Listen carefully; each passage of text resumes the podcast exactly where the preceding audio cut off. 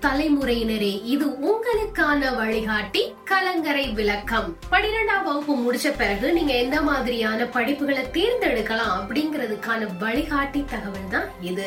Civil engineering கட்டிட பொறியாளர். அதாவது ஒரு கட்டடம் அமைக்கணும் இன்னைக்கு ஒரு மால் கட்டணும் இன்னைக்கு ஒரு ரோடு பாலம் இந்த சுரங்கம் இது எல்லாமே எல்லா விஷயங்களும் படிக்கணும்னு நீங்க ஆசைப்பட்டீங்கன்னா சிவில் இன்ஜினியரிங் எடுத்து தான் நீங்க படிக்க முடியும். இதுக்கு நீங்க பிசிக்ஸ் கெமிஸ்ட்ரி மேக்ஸ் கண்டிப்பா படிச்சிருக்கணும். இதுல எடுக்கக்கூடிய கோர்சஸ் ஒரு சிவில் இன்ஜினியர் ஆகணும் நீங்க ஆசைப்பட்டீங்கன்னா பிடெக் எம்டெக் பிஹெச்டி இது எல்லாமே எடுத்து நீங்க படிக்கலாம். இதுக்கான இன்ஸ்டியூட் எது அப்படின்னா Indian institute of technology Kharagpur Indian institute of technology Kanpur Andhra university Visakhapatnam Calicut university Kerala Rajasthan technical university Kota Rajasthan Guru Gobind Singh Indra Prasad university Delhi Indira Gandhi national open university Delhi இதுல போக அண்ணா university அண்ணா university சார்ந்த பல்கலைக்கழகங்கள் பொறியியல் கல்லூரி கல்லூரிகளை நீங்க apply பண்ணி படிக்கலாம். மேலும் மேற்கொண்டு சொல்லப்பட்ட தகவல்கள்ல உங்களுக்கு கூடுதல் தகவல் வேணும் அப்படின்னு நீங்க ஆசைப்பட்டீங்கன்னா நீங்க தொடர்பு கொள்ள வேண்டியது